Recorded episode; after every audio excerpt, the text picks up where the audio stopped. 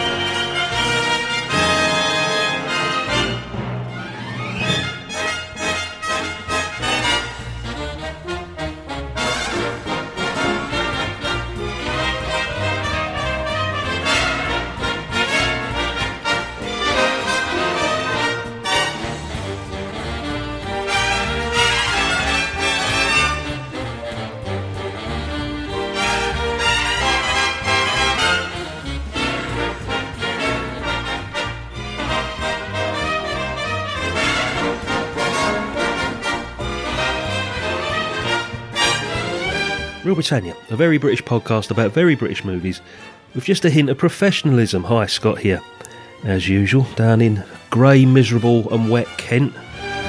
Couple of hundred miles away in, I'm assuming, equally grey, wet and miserable Leicester is Mark. Hello, my friend. Uh, no, hello. Oh, it's kind of sunny, but it looks like it's going to rain any minute. Yeah. You know, it's British weather, right? April, May time, mate. Of course it is. It's going to be like this, unfortunately. We won't see summer till September, you know. Well, that. We saw it in March, I think. we, we had it. Blink, blinked and missed it, yeah.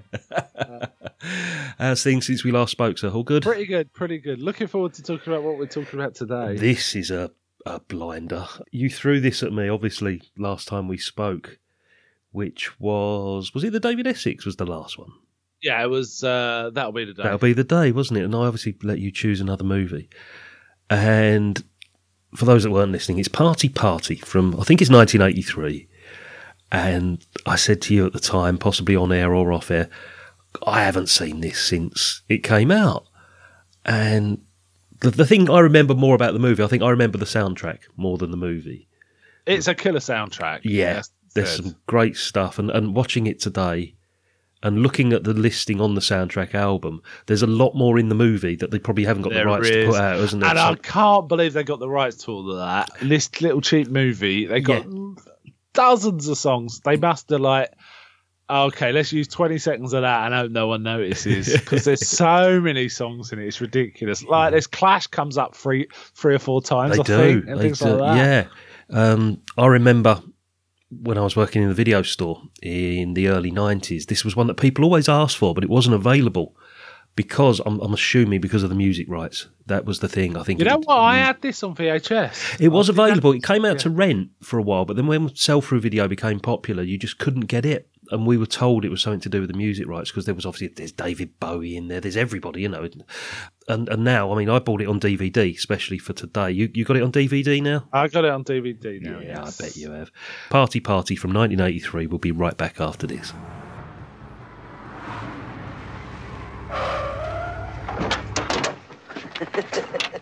Here, loud. What? Towards the ball. Eh? That's me, towards the ball, you know, my star sign. Oh. You're all on exciting.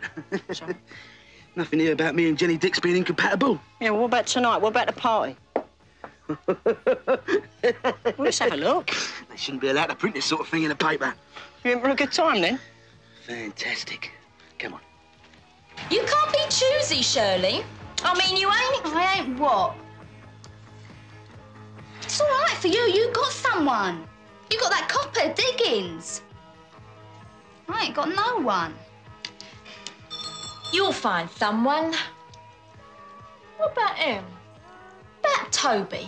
Ugh! Here, Nellie, that Brenda's looking at me. She coming to the party tonight? Yeah. Go and chat her up. Well, he's all right. He's hideous. And short. No. I ain't wearing me aftershave. See, thing is, I never pulled a bird without wearing me aftershave. You never pulled a bird. Well, give a bloke a chance, and he just bought a bloody aftershave. There we go. That's Party Party. It's a nineteen eighty-three British comedy about three friends and their northwest London crowd. The crowd includes workers, spivs, and young police constables.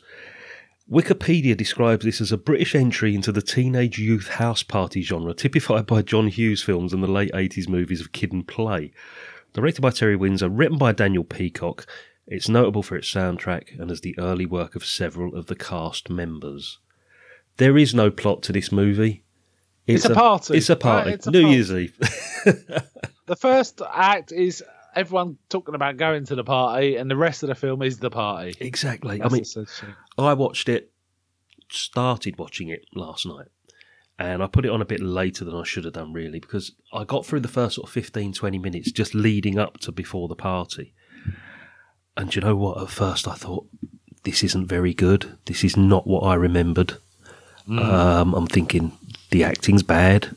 The, this is just leading up to something that's going to be a, a crap movie, basically. So I, I, I went to bed and I put it on early this morning from the start again. And you know what? That first fifteen minutes is quite forgettable. It's, it's, it's when you get into the second two acts, when you get the party itself, that the, the movie comes to life. It really yeah, does. Yeah, I would agree with that. It's apart from the music. Again, it starts with a Rizzillo, uh, Rizzillo's track, doesn't it? Flying on the Saucer Attack, that's which it. Isn't credited, I don't believe. It's not on the soundtrack the album track. Either. Yeah, not on the soundtrack album. One thing I did when I did a little bit of research for this, there's not a lot out there on the internet. It's, it's generally forgotten, this film. Mm. On IMDb, it gets a six point six rating, which is fairly high for IMDb. Yes, yes. But it's so British... It doesn't even appear on Rotten Tomatoes. There's no no, no entry for it at all. Uh, funny enough, I put this on. I try and keep everything uh, I watch on Letterboxd mm-hmm. these days, and I go back about three years. And I thought I'd watched this more recently than I had, but uh, it wasn't on my Letterboxd. Uh, yeah, and I had a feeling it's not going to be on there because Letterboxd do not put everything on. It uses an Australian IMDb, doesn't it? T M D B or something, apparently. Yeah, is, is but there... it was on there. It was yeah, on there. Yeah. I was quite surprised. Going to put my uh, my rating on there after we've spoken. Your review on Letterboxd mentions the line, "Can you smell horses?" Yeah, I was going to yeah, I was going to use that joke. I said, "Scott, can you smell horses?" You know, I've used that line ever since. Then I've forgotten. I'd forgotten where it came from until I watched the movie. I've always used it. It's, it's quotable. You mentioned to me when you first selected the movie. It's just one of those films that you've never forgotten most of the script. Yeah, I, I, it was. I hadn't forgotten the line of this. Um, yeah, there was a several. When you know, you know what you're like when you're growing up and you're sort of older teenager. You latch onto certain films and your mates, and you kind of quote them. Yeah, and I have to say it was Party Party, mm-hmm. Repo Man, yeah. Life of Brian. Yes, I think that was the sort of rotation we tended. But we definitely used to sort of say things like "top on, top off," "top on, top off." Yeah, um, um, somebody's backed you up with this. Uh, there's a review on IMDb. There's not many reviews on IMDb. I'll just read it out. Someone's backed up your, you know, your your words there. "If you were an English teenager during the eighties, then you must see this film. To everybody else, it will just be an odd curiosity." Now, I'll agree with that. "For me, it's the funniest film in existence and is one of the only films to have more quotable lines than Apocalypse Now."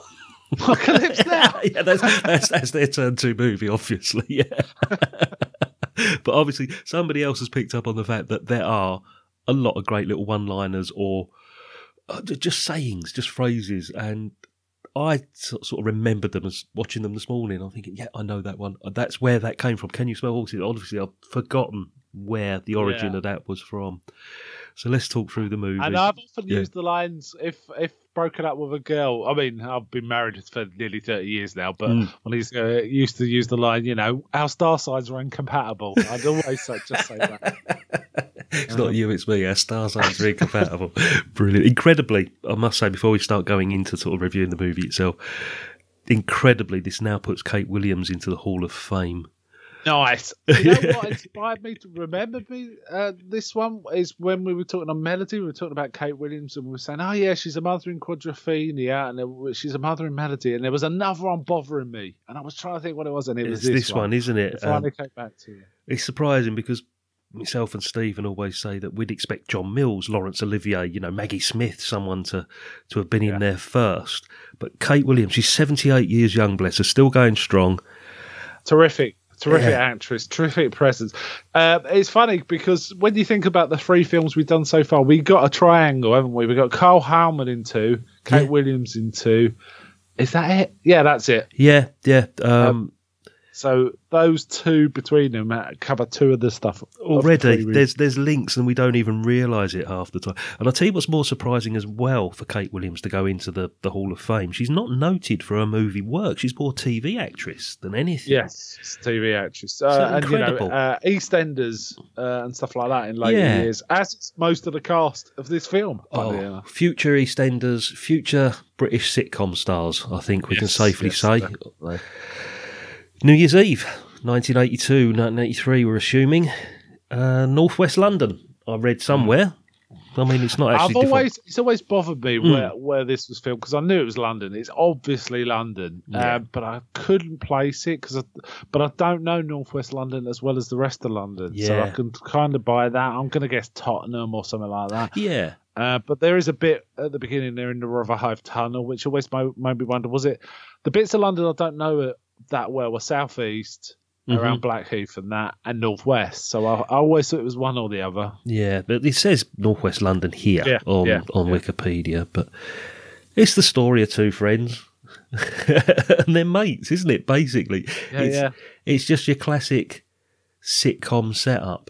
You know, we yeah, and this... it's. Uh, I mean, I saw this when it was in the cinema. And Did there was you? some very, I have to say, there were some very dodgy British films out in the early eighties. Re- really not great. Yeah. Uh, this was kind of in the milieu, and I wasn't expecting much when I went to see it, but really, really liked it. I remember things like, I don't know, Madness did a film called Take It or Leave It, they which did. was very good. There was Dance Craze as well, was that, with the yeah, specials on the beat, craze. wasn't it? That was a yeah, bad, yeah. That wasn't too bad. Yeah. Uh, and things like Kenny Everett, there was a Kenny Everett movie. Oh, yeah, there was things like yeah. Morons from Outer Space. There, there weren't great films, but this one was the real standout for me. Comedy-wise, yeah, because yeah, yeah. I would have said... This and possibly some Gregory's Girl would have been about now, possibly. Yeah. Oh yeah, yeah. Gregory's Girl. Was there wasn't great. many. Wasn't many. There was wasn't there? Many. They were. They no. were very, very bad because the seventies was noted for T V sitcom spin-off movies. We had everything, and we're going to be talking about that a little later because we've just spoken about something earlier. And, and we were saying there was things like the On the Buses movies, the Rising Damp movie, Porridge, which is a particular standout, things like that. But the eighties didn't tend to do that for sitcoms, so we had these original sort of comedies. It was either something like this, or you'd get a Merchant Ivory. You know, that was the yeah. out, that was the output of the of the British film industry. And until Channel Four came along, myself and Stephen were talking about this, and Film Four really kicks in, and handmade films, who yeah. saved the British film industry, basically. It's I interesting think, uh, to an find early something. Good, mm. uh, Film Four, I think, was Letter to Brezhnev, right? That, that was one of those. Margie was Clark, good. wasn't it? Yeah, that was. That um, was pretty good. Yeah, so there are some gems amongst the rubbish, and, and for you personally, this is a standout, isn't it? You love this movie. Mm-hmm. I do, I do. I got the soundtrack on vinyl, still got it. Wow. Um, never listened to vinyl, but I keep records. Um, Because I'm not a hipster, right? But no, that's it. I, I get them out, listen to them, think that's buckled or scratched, yeah. put them away, put my C D on instead. That's, that's it. That's, yeah. God bless Spotify. That's all I can say. Mm-hmm.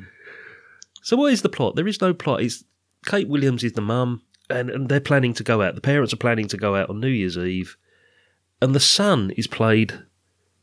It's Perry Fenwick, isn't it, Larry? Perry Fenwick, yeah. Who we probably best known for EastEnders these days. He, he popped up in all sorts. Yeah, is he Billy Mitchell? Isn't he? I think Billy Mitchell. Yeah, that's right. I don't watch EastEnders, but yeah. Uh, but I remember him having like spots on uh, Minder and stuff like that as well. Right. Yeah, because um, I don't remember him in this until I watched it again this morning. But then I'm thinking, yeah, yeah well, he's the, he is the lead in this, isn't he? Despite the fact that you, you know, well, you've got Daniel party, Pe- yeah, so, and you've you got know, Daniel yeah. Peacock and Cole Hellman who are sort of supporting him throughout this. But but the general plot is mum and dad are going out for the the the, average, um, the annual New Year's Eve party they go to every year, and Larry says, look, he's not coming with them this year. He's not well. You know, he's sitting in the front room with a dressing gown on. And yeah. uh, Daniel Peacock turns up and nearly blows it for him, the fact that they've got a party planned. Yeah. But prior to that, actually, I've just remembered, you said about the Rotherhithe Tunnel, there's this scene that they're they're driving this old yellow Cortina, isn't it? And Clive Mantle. Man- free, I think. Yeah, uh, yeah rail wreck. Yeah. Uh, but, uh, you know, it's a Cortina. They go forever. and um, Clive Mantle appears, doesn't he, on a bike? Bikers on yeah. tiny little motorbikes. Yeah. And a massive... Clive Mantle is huge. I didn't realise how big that guy actually is. That, that bike looked like a comedy motorbike on him. It was so big. And that looked really dangerous, all that stuff. Yeah, one of them was popping wheelies in the tunnel, wasn't he? I think I noticed at one point. Oh, God, this is terrible. Yeah. Um, but the build-up um, to, as I say, the build-up build up to this actual party, I'm thinking, well, what's going on? Because we've got this subplot to do with police officers. Yeah. And this very bizarre ruling that the sergeant says that he doesn't want any of the parties on New Year's Eve to be broken up.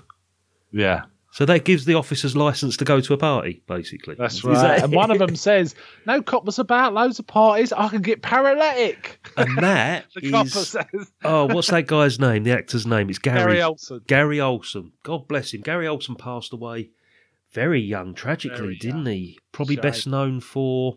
two point four Children? Was yeah, it called? Ben in two point four Children, yes. Uh, and there was uh, a, the, the dad. Yeah, and there was an I T V series called Prospects. Lasted for one series he was in, which I remember fondly. Yeah. Uh, some of the guys in this, including Gary Olsen, also interacted with the comic strip. Um, uh, you know, the comic strip, both the T V yeah. series and the movies. Uh, Gary Olsen, for example, was uh, one of the main characters in a really good one of theirs called The Yob.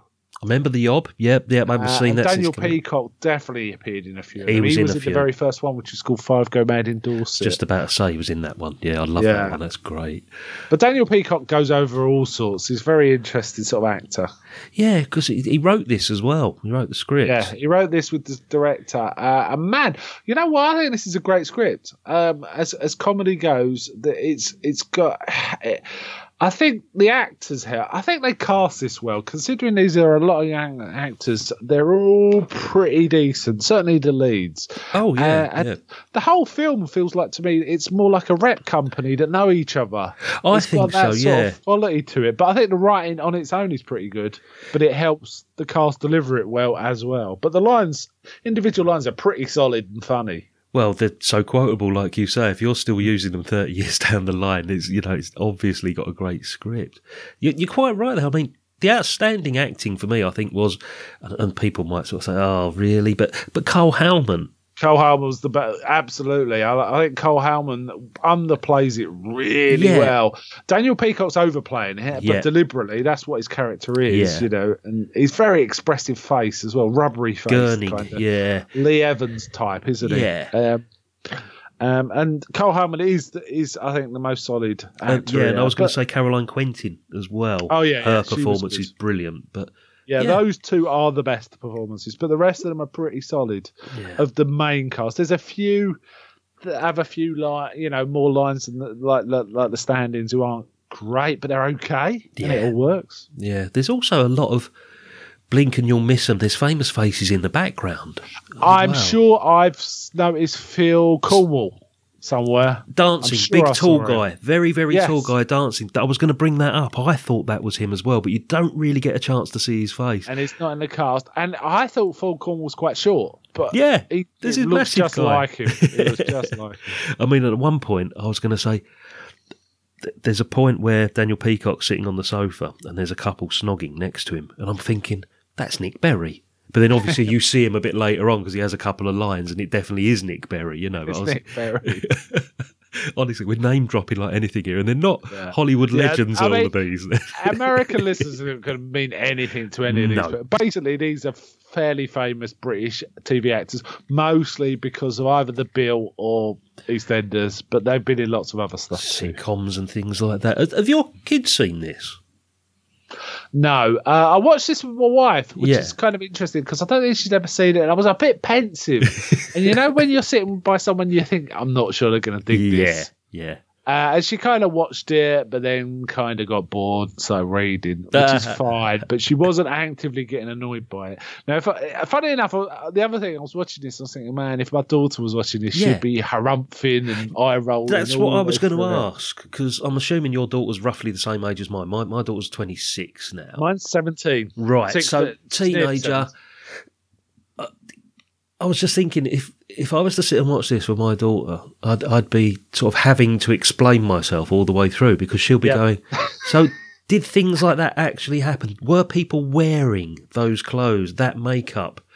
And, yeah. and, and we'd have to say, yes, they did. It's a genuine snapshot of eighties. More like, uh, oh, kept calling women birds, and, you know. And all this. But I think she'd really, really like the bit in the the um in the police training area where he's, he's saying, can you defend yourself from a knife attack? Yeah, you know, all of that stuff. The, the climax of that, she'd have loved. She'd have loved it. Yeah, yeah, I was just gonna say, it was just just picture myself having to explain why I like this movie, because it hasn't aged particularly well. Because I think me and Stephen have this conversation again on previous episodes, that if a film is set like a historical movie, if it's set, you know, in historical times, you know, if it's an Elizabethan movie or a or, or uh, a war film, we we reviewed Hope and Glory recently. It's, it's that's quite easy that you can film something set in a certain period and it won't age, it won't date, because yeah. this is set in nineteen eighty-three. It's filmed in nineteen eighty-three, and it just screams nineteen eighty-three. There's skinheads, there's new romantics, there's every single possible type of person at yeah. this party.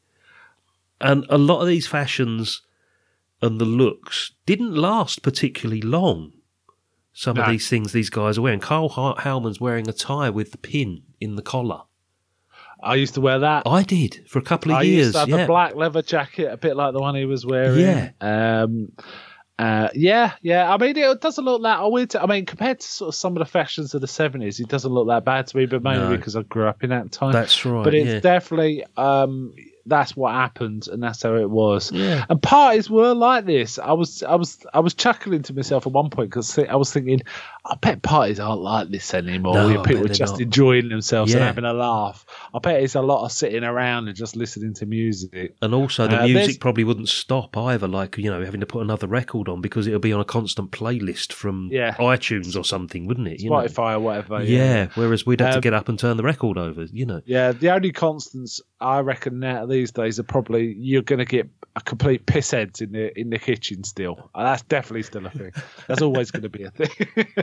and, uh, and a couple under the pile of coats on the bed. Yeah, yeah, yeah. That's definitely that was always a staple. The pile of coats on the, on the parents' bed, um, which isn't brought up in this, actually. No.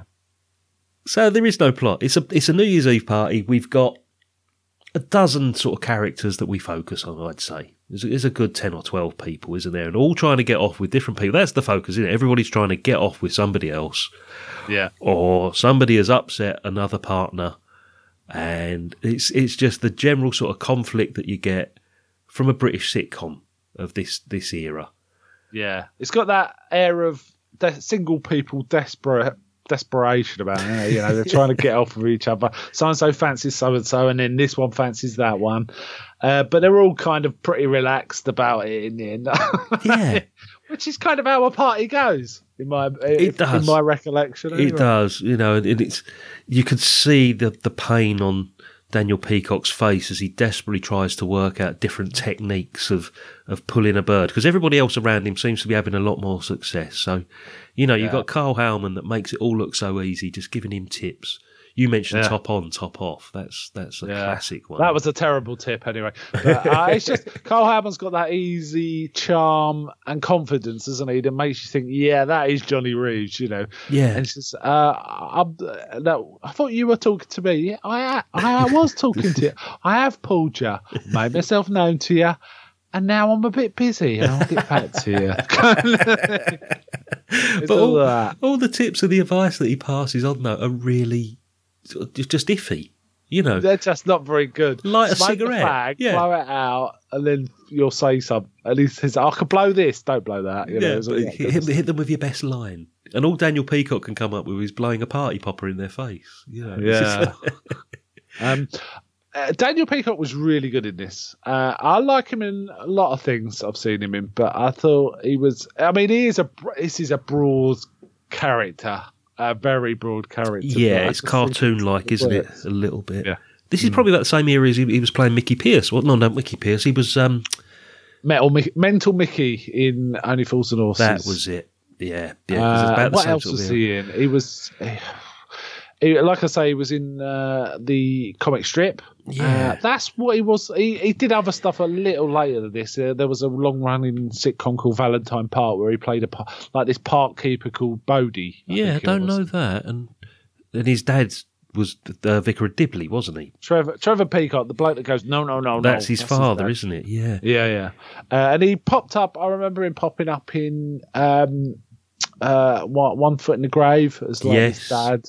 I'll who t- just gets annoyed with Victor Meldrew and I'll buries t- him up to his neck. Is it that? Is it that episode? Is it? Is that the one? Yeah, yeah. The uh, one. He's I'm... always a bit edgy, is Daniel Peacock. You always feel like you're not quite sure where he's going to take something. He's got a sort of crazy energy about him. A bit Which, Lee yeah, Evans, like you well. say. Yeah, very sort of Lee Evans. He was in Robin Hood, Prince of Thieves.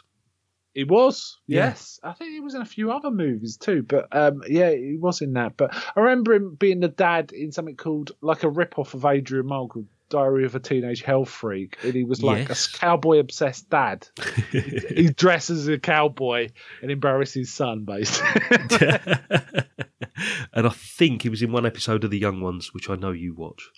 Yeah, he was. Uh, oh, but like you say, it's that sort of that era yeah. of all these same actors, like a rep company, like you say. That it, it's surprising none of those guys actually appeared in this. You know, like Aidan yeah. Hanson or somebody like that. But one standout character that I have to mention mm. is um, oh, I'm trying to remember the actor's name, Sean Chapman. Um, Sean Chapman. He.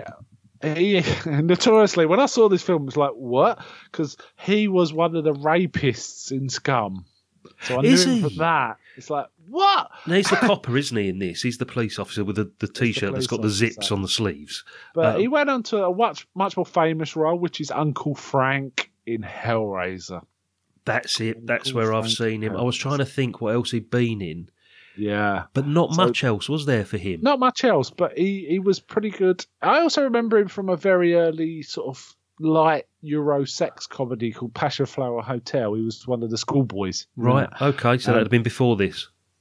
That was his first film, it says here. He, oh, right. Scum was Scum was the year after, uh, and Party Party was four years after Scum. That's a good film. Um, we, we we need to review Scum at some point, I think. Yeah, absolutely. Yeah, yeah. yeah um, great movie.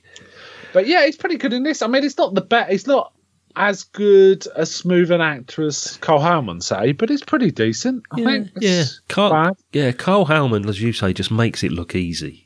Um, Gary Olsen too, actually, has to be said. His drunk acting's pretty amazing. Well, that's all Shout he does for the whole sword. movie. He doesn't do anything else apart from be drunk. You know? Depressed and drunk. And I like the fact he turns up at a police station off his head, driving a car. Camera Rebecca!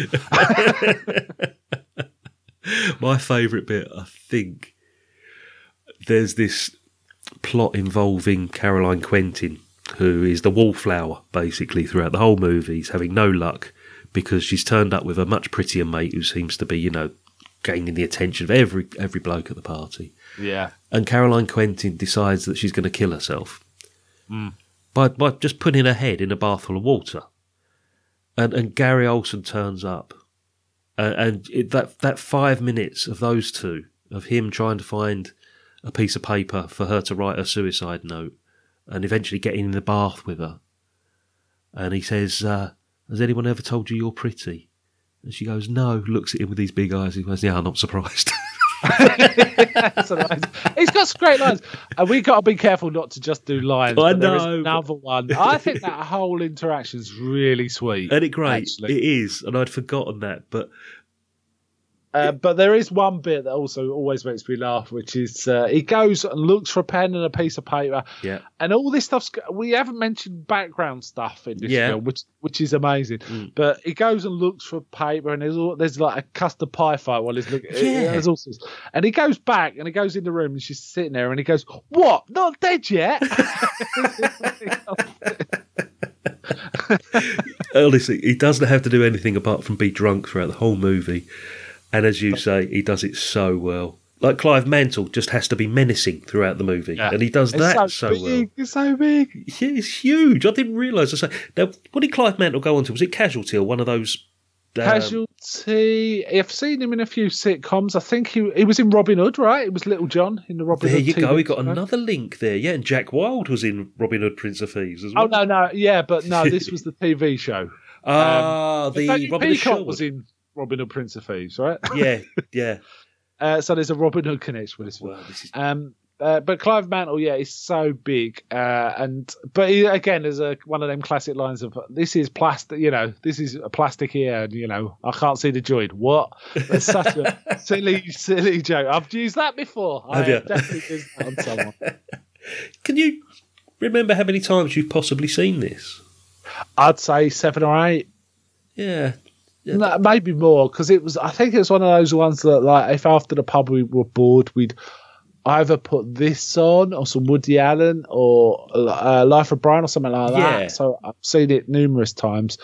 A half cut, it yeah. has to be said. But yeah. um, you know, of just sitting and watching it, uh, yeah, it's got thinking about it, probably at least ten, at least. Well, yeah, I, I, I was trying to think because, as I said, I started watching it last night and couldn't think of any of that first fifteen minutes. I could not remember any of it. I'm thinking, where have I seen this? You know, but then obviously when the party kicks in, I remembered it. And I'm, I'm sort of thinking, I've probably seen this three or four times, you know, right. when it first came out, because it was one of those movies that you'd watch with your mates. I was only like thirteen, fourteen, I think, when it came, fourteen when this came out.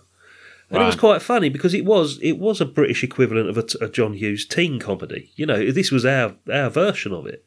So, you yeah, know, you would watch it with your mates. Yeah, definitely watched it over and over. It was, uh, it, I remember going to see it with a girlfriend and my mates at the cinema, you know, different times. And when it came out on video, uh, watched it over and over. Yeah. I think it must have been on the telly at some point because I think I re- remember also having a recording of it and watching it in that. That's but what I, think I, I do did, remember yeah. having a an actual pre-recorded version of it. Um, it was it was a lot of fun. Uh, I quite like the beginning section, though you found it uh, non-memorable because I've seen it so many times. I kind of yeah. like I like the vicar, the vicar trying to sort of be out all things to all people. They say, "Oh, that they just raced past the vicar screaming and shouting." That's right. He goes, "Disgusted, isn't it, Vicar?" He goes, "Yes, all that racing around and mucking about." And yeah, the dad just goes, "Good fun though. Good fun goes, though. Yeah. yeah, all that racing around and mucking about." Trying to please everyone. That bit always makes me laugh. The, the, the dad, I mean, I think he ended up in Coronation Street as well. But the play, dad makes me laugh. Missus Yeah. Daw- going on about Missus Dawkins. Yeah, this is the thing because he's he's the perfect put upon husband that we see yeah. in these sort of movies, and and has the perfect wife in Kate Williams the, to be the. the old battle axe almost, you know, and, and they're, it's typified perfectly when they're returning in the car on the way home, you know, "You're drunk, you know, you're, you're a disgrace, we're having to leave early, blah, blah, blah," all this lot. And you could just see him like, "Oh, for God's sake, woman, just shut up, I just want a quiet life," you know. Yeah. And, but he's always got an answer, that's what always makes me laugh. He doesn't just put up with it, she's saying, go, "No one laughed, Frank." He goes, "I laughed, Missus Dawkins laughed, less said about that woman, the better." Exactly. It, it is Kate Williams that makes that part of the movie for me, though. It's just so we, we've mentioned it before. Yeah. She is great. I mean, the, the cast is solid, and I, th- I honestly think this could work as a play, you know, with a good rep company. It just got that feel. It would, yeah. Um, having said that, there's, it's. I mean, it's not like, you know, brilliantly directed, but I'll tell you what, there's a lot of effort gone in. If you watch stuff going on in the background, in any scene, there's something going on. Yes. And sometimes, you know, it's little jokes. It's like in the main characters are doing something and there's like two drunks arguing, you know, doing stuff. It, there's it's always happening. Something yeah. going on. There's little hints about sort of British culture in it too, which mm. are quite interesting. For example, the skinheads. So, yes, yeah. just standing there. And he was quite, he always played skinheads, that kid.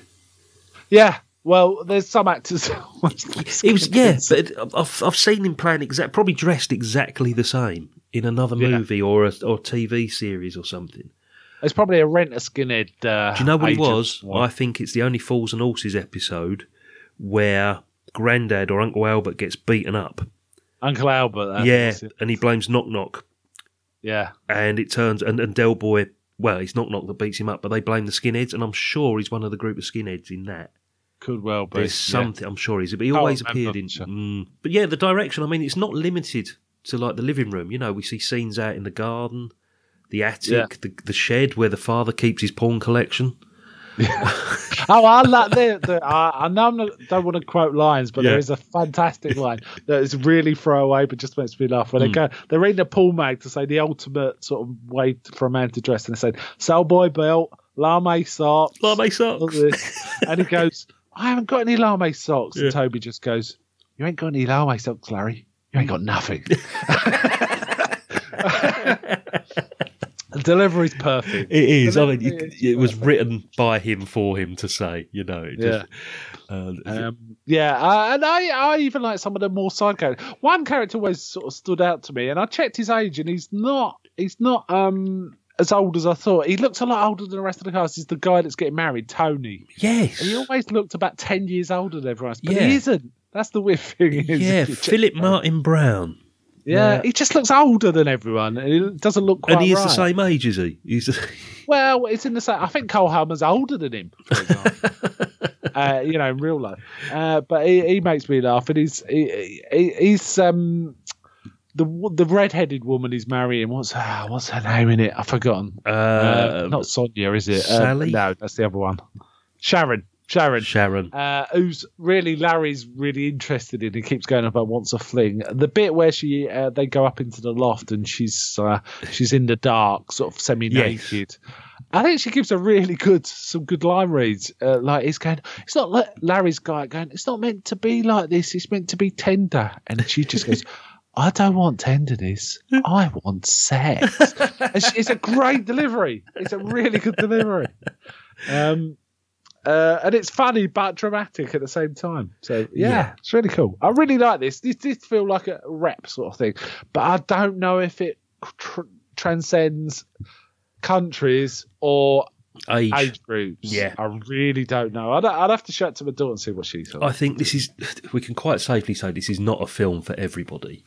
Mm. Those that were there at the time, if they hadn't seen this, I think I would say. Just go back and watch it because you'll have a lot of memories. It will stir up a lot of memories of going to parties and the friends that you had at the time. There's, I recognised a lot of people in this through, you know, friends that I had in the eighties going to school with. I'm thinking, I knew a bloke exactly like that. My mate used to do that. My mate done that at a party. You know, that it's always there. But for, for the youngsters, as I say, we were talking about our kids watching it. They'll just laugh at us for liking it. And just yeah. find it completely baffling because it's just it, it's unique. I mean, it, it, I say there is no plot here, but no, it's just a party. You know what? It occurred to me if ever I wanted to make a comedy film, mm. I'd probably do a party because it's one location. Yeah, it's all based on the script and the actors. Then it's not about what you can throw at it. Comedies are like that, right? And it just seems to me a party is like the perfect one scene.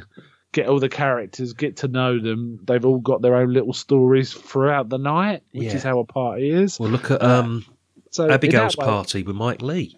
Yeah. You know, perfect yeah. example. That was a play, you know, and it worked out brilliantly. It's a great, and it made a great T V, you know, play as well. Mm. There's just so much going on. Yeah, there's. Uh, this is uh, it's it's very eighties, very eighties. It dates as well as, I don't know, Carry On films. It's that yeah. kind of datage.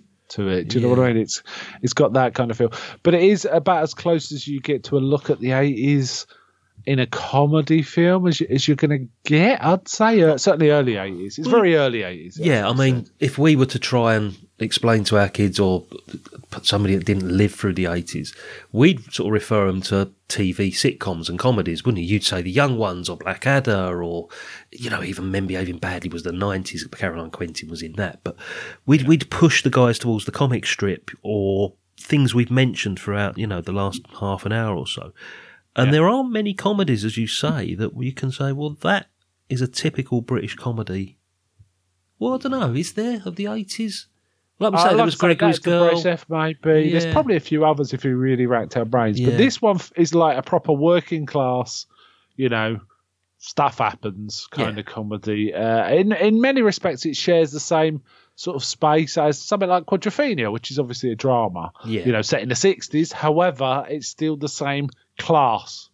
So, you, you know, know, yeah. and yeah. enjoying themselves. And if you look at the party in Quadrophenia, it's very you know, similar. The brief party, it's got the similar elements. Um, parties really were like this, and I'm I can say that there's going to be. I remember eighties parties where sometimes I was the Dobie character, and sometimes I was the Gary Olsen character getting pissed at. Yeah, and a, very occasionally I was the Johnny Reeves. Yeah. So, you know, it, it's kind of, it's got that about it. And I definitely remember parties where big blokes would turn up and it's like, oh, it's all going to kick off here. That's and, it.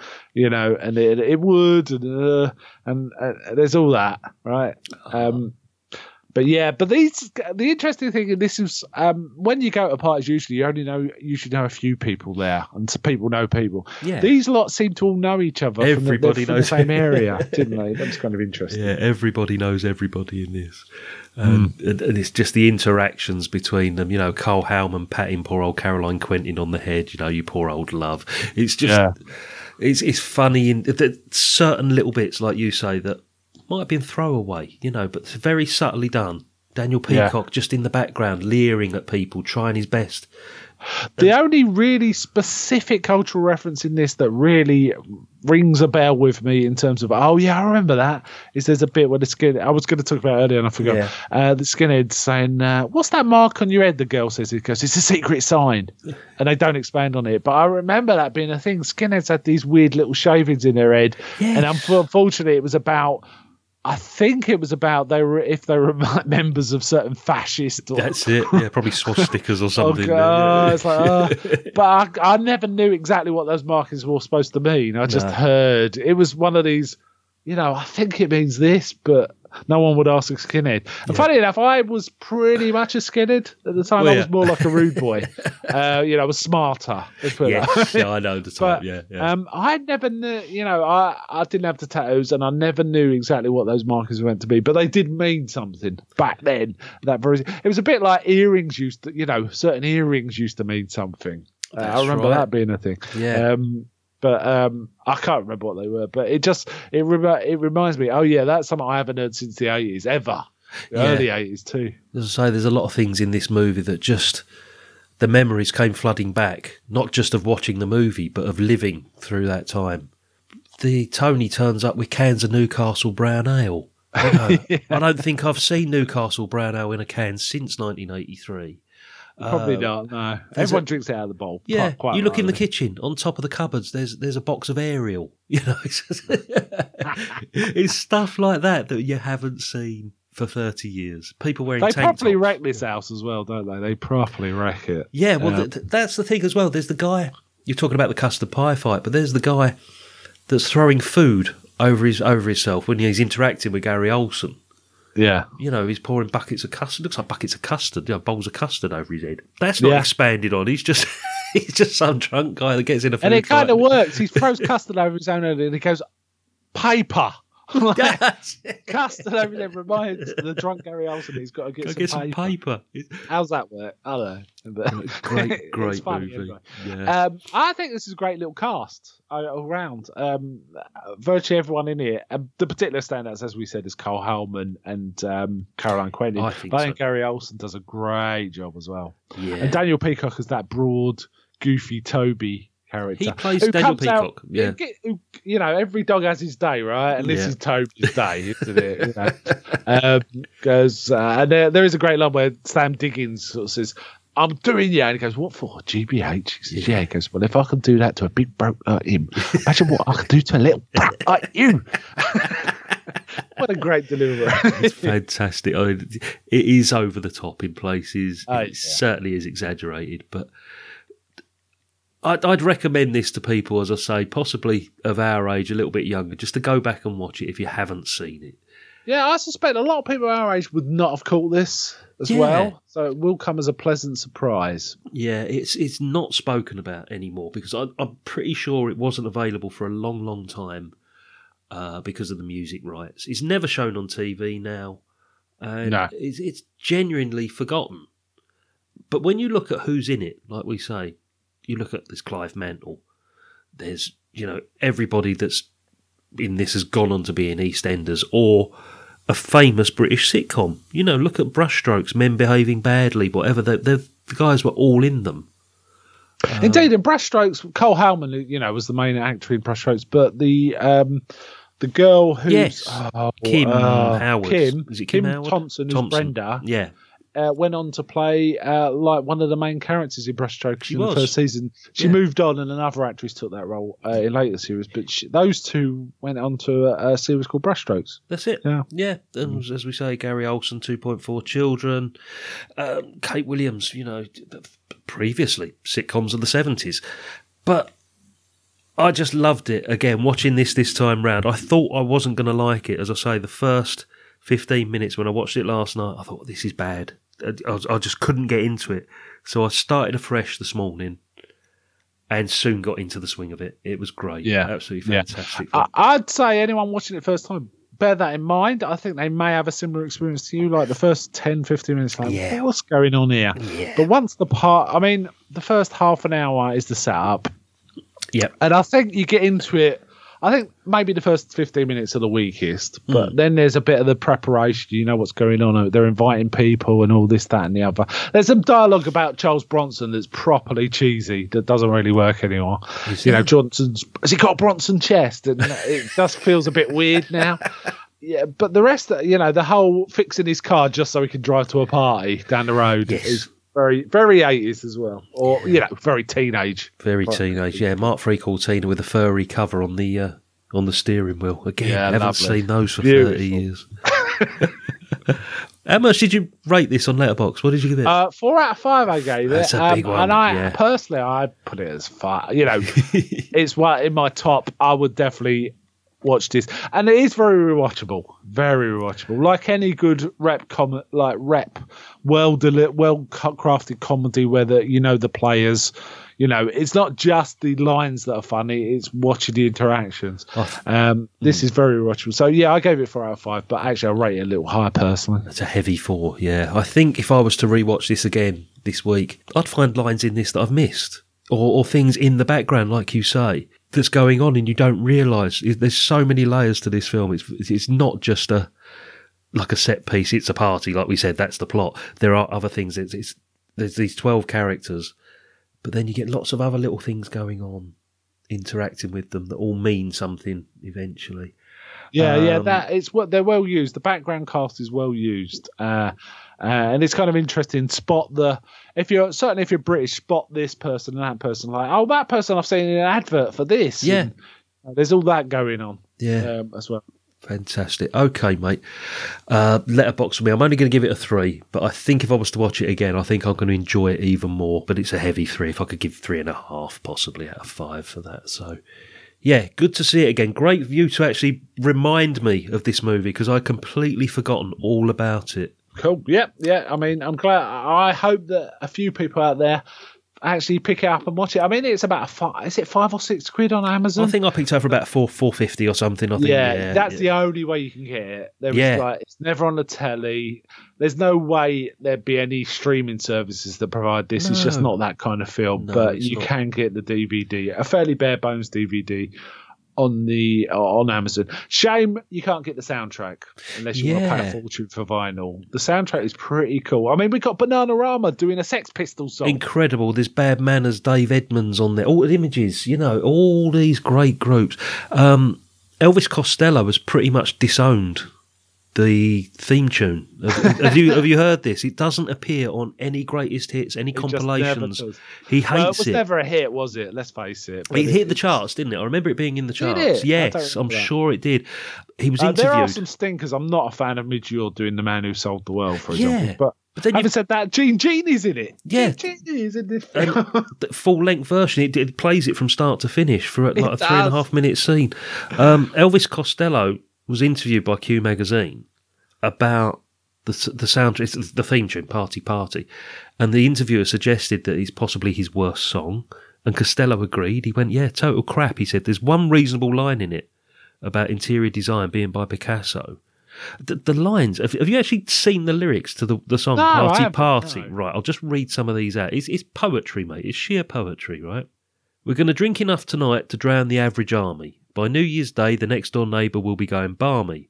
The milkman arrives at midday with his usual wisecrack, who knows a girl with Wednesday legs, so Wednesday gonna snap.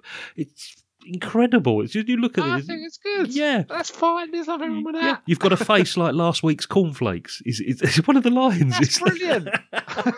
Go back What's and just look at the lyrics.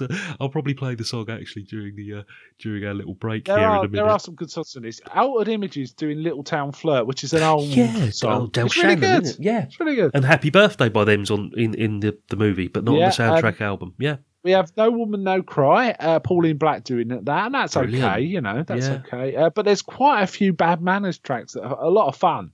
Because yeah. Bad Manners were a good, fun band. Oh, right? yeah, yeah. I'm a big fan of Bad Manners at the time. And, and we can't yeah. forget that it ends with Auld Lang Syne by Chas and Dave. Chas and Dave, awesome. I, re- I really actually do like the end scene where like the, mo- the the mother and father are like starting to have a go on the coach and everyone's hiding and, uh, on the cu- couch. On the couch. Coach. Yeah. and, they, uh... couch. And everyone's hiding and Larry's like wincing. At least saved by Toby coming in. Right? Surprise party uh, in your honour. Yeah. in your honour. And we bought you some aftershave. What? Spelled, yeah, can you smell horses? Again. the, the tagline of this film should be, can you smell horses? You know? Yeah, watch the film, um, everybody, and you'll know why. You'll know yeah. what we mean by that. Yeah, well, I think we've done a reasonably good job not quite just quoting the film endlessly. There's I've so done many. a few, but there's, there's, so there, there's a lot more cracking lines in it. Um, there's definitely a really quite good scene in, um, that I kind of mentioned, uh, where they're talking about knife attack and gun attack in the police station that, that yeah. cracks me up. So, yeah, there's lots lots of good stuff in this. It, I remember being quite disappointed how it ended. At the very first time I saw it, saying, oh, it's just going to finish. Yeah, uh, but they got that great shot where it. the camera comes up to the ceiling and they all look up to the camera and yeah. they're doing Auld Lang Syne in sort of concentric circles and throwing their hands up. And, and that's great. I loved it. And then it goes into Auld Lang Syne. Ending, yeah. But I, at the very first time I saw it, I was kind of, I was into the film and I didn't want it yeah. to end, I think, maybe. Yeah, I suppose so, yeah. Okay, mate, let's leave it there. We're going to take a short break and we're going to be back with what we're watching next time.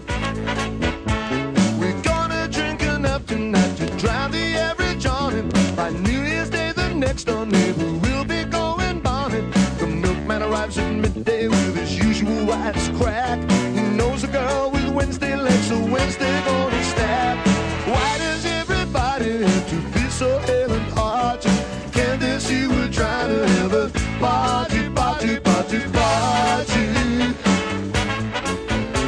The last thing I remember, I was talking to some fellas that you said you'd have a word for me with her good-looking maid and handed me a pint bottle with that cigar and ties it, and I woke up in flower beds of fear and fertilizer. Why does everybody have to be so ill and hard? Can't they see we're trying to have a party, party, party, party? So shift yourself and shake your body. Okay, what we're watching next time. You've chose the last two. Uh, on the appearance, well, actually, you've chose the last three, I believe. Three, yeah. yeah. So I'm going to take a turn for the, your next appearance on the show, and my choice for you, mate, is based on a conversation that we had. I think it was either in the last episode or the one before where we were together. And I've already told you what I've selected, but it was it was based on the fact that you mentioned an old British comedy, an old sitcom from the late sixties, early seventies. And I remember watching it at the time and certain repeats, and I'd never gone back to it. But um, from what I can gather, it's one of your favourite sitcoms of all time. I went back and I've just finished watching the first series, and I'm getting so into it, I'm going to watch the, the, the other three, because I think there was four. It's Please Sir. Oh, I haven't actually watched the T V version in since it was aired, really, no, right? Well, but I remember it very distinctly. Yeah, um, and I have watched the movie right. more recently than that. Uh, yeah, but I, it's been a few years since I watched the movie. Well, what I, would, what I want to do is I'm working my way through the series, mm. and obviously, if I'm watching the series, I've got to watch the spin-off movie, which was a thing that was done back in the seventies. Every big sitcom had a movie version where they take them out of the usual setting. Now, with Please Sir, is it a holiday camp? They kind of go away to a sort of school camp. Right. So there's a posh school and there's them. And I can't remember the movie, whereas you can remember the movie and I'm remembering the T V series. Well, you're watching the T V series. yeah. I, re- I can remember it. But I have to tell you, mm. to this day, yeah. to this day, my seventy... year old mother yes. still sometimes says to me, "My little soldier," which is a, one of the characters from Police Circle, Frankie Abbott. That's or F A. Yeah. He's he's a mummy's boy. Yeah. Uh, and his mother says, "You're my, my little soldier." My, little my soldier. Mother still does that to tease me. Still sometimes does that to me. Says, I'll br-, and she says things like, "I'll bring you your sandwiches at work." And it's like, "No, you won't, because there's high security where you're not getting." So I think this is going to throw up a lot of memories as well, particularly of school days. But I, I haven't seen the movie. Right. I've possibly seen it once, but I can't remember anything about it. But what I want to do is try and watch it in sort of sequence as to where I'm watching the series. So I think, can you remember when the series finished at all? I know it started late no, sixties, I finished seventy-two. The film came after the last series or you the second so? to last yeah. series. I don't think it matters as long as it, no, it's not because I do. If I remember rightly, the first series has slightly different cast to the second it's series. It's black and white as well. The version it's I'm black watching, and white, yeah. But I believe that the oh, what's her name? Sharon. I Sharon, yeah, Car- was played by someone else, or there was a different character. Duff, Duff. All the other characters I think were in series one. But I don't remember ever seeing Series one. I just read about it. Yeah, uh, I, I must have seen Series two almost. I wouldn't mind. I, you know what? I might watch it too. I might actually enjoy it. It, it might be interesting because I think the conversation's going to link back to um, things that happen in the series. Sharon in the movie is played by Carol Hawkins. There we go. And it's definitely not Carol. And Sharon is... Yeah. She's Sharon in the T V series, in the later series. There well. we go. That's what's happened then, yeah. But there's lots of famous faces in this again as well. You know, we've got... Um, Joan Sanderson and Derek Giler as well. You know, we'd be talking about all those guys. Yeah. I'm looking forward to this one. I'm really looking forward to this. It's so another I, comedy. I haven't seen but, it in ages. Yeah. But, um, I do quite like it as a, as a movie. Another comedy. But, hey, we like comedies. We like talking about comedies. So um, it's, it's what the Real Britannia podcast is all about, because there are so many T V spin-offs as well that are, yeah. that are important British movies. They They made, you know... thousands of pounds in revenue at the box office. They were massive, absolutely massive. So looking forward to that. Thank you for coming back on again, mate. For those that haven't heard Mark's other podcasts, it's The Good, The Bad and The Odd, United Nations of Horror. Yeah, United Nations Horror, I co-host, uh, co-host on reasonably frequently. Uh, and The Good, The Bad and The Odd is my main one. Uh, my main other thing, which is also Good, Bad and The Odd, it's all just under the same banner, yeah. is I do a series called Anthology, where I'm looking at anthology T V shows. And you're going to be coming on sometime soon, aren't you? I We're am. going to be talking about uh, Tales from the Unexpected. We are. At some point. Yeah, I'm looking forward uh, to that as well. We, haven't, we, we will have to plan that sometime. But yeah, uh, those are my sort of three main ones. I've got other ones going on, but they're way less frequent. Yeah, you're like me. You like dipping in and out of other shows and, and recording. You're like me. We like just podcasting. We do enjoy yeah, doing what we right. do. And that's it. Thank you very much, mate. We'll speak very, very soon. Ah, oh, thanks for having me. It's been fantastic. uh, but hold on. Yeah. Can you smell horses? Absolute shower. A positive shower.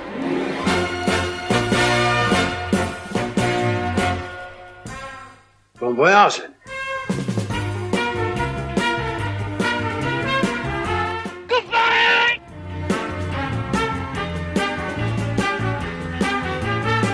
Good luck. Thank you.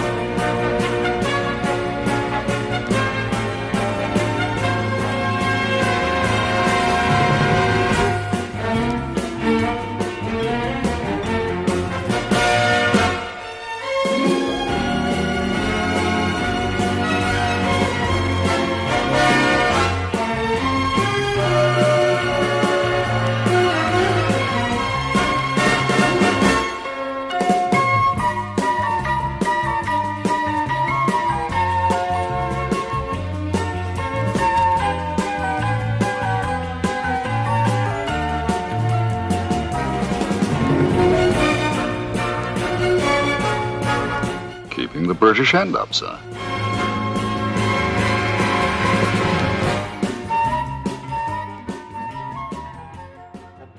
Ha ha ha!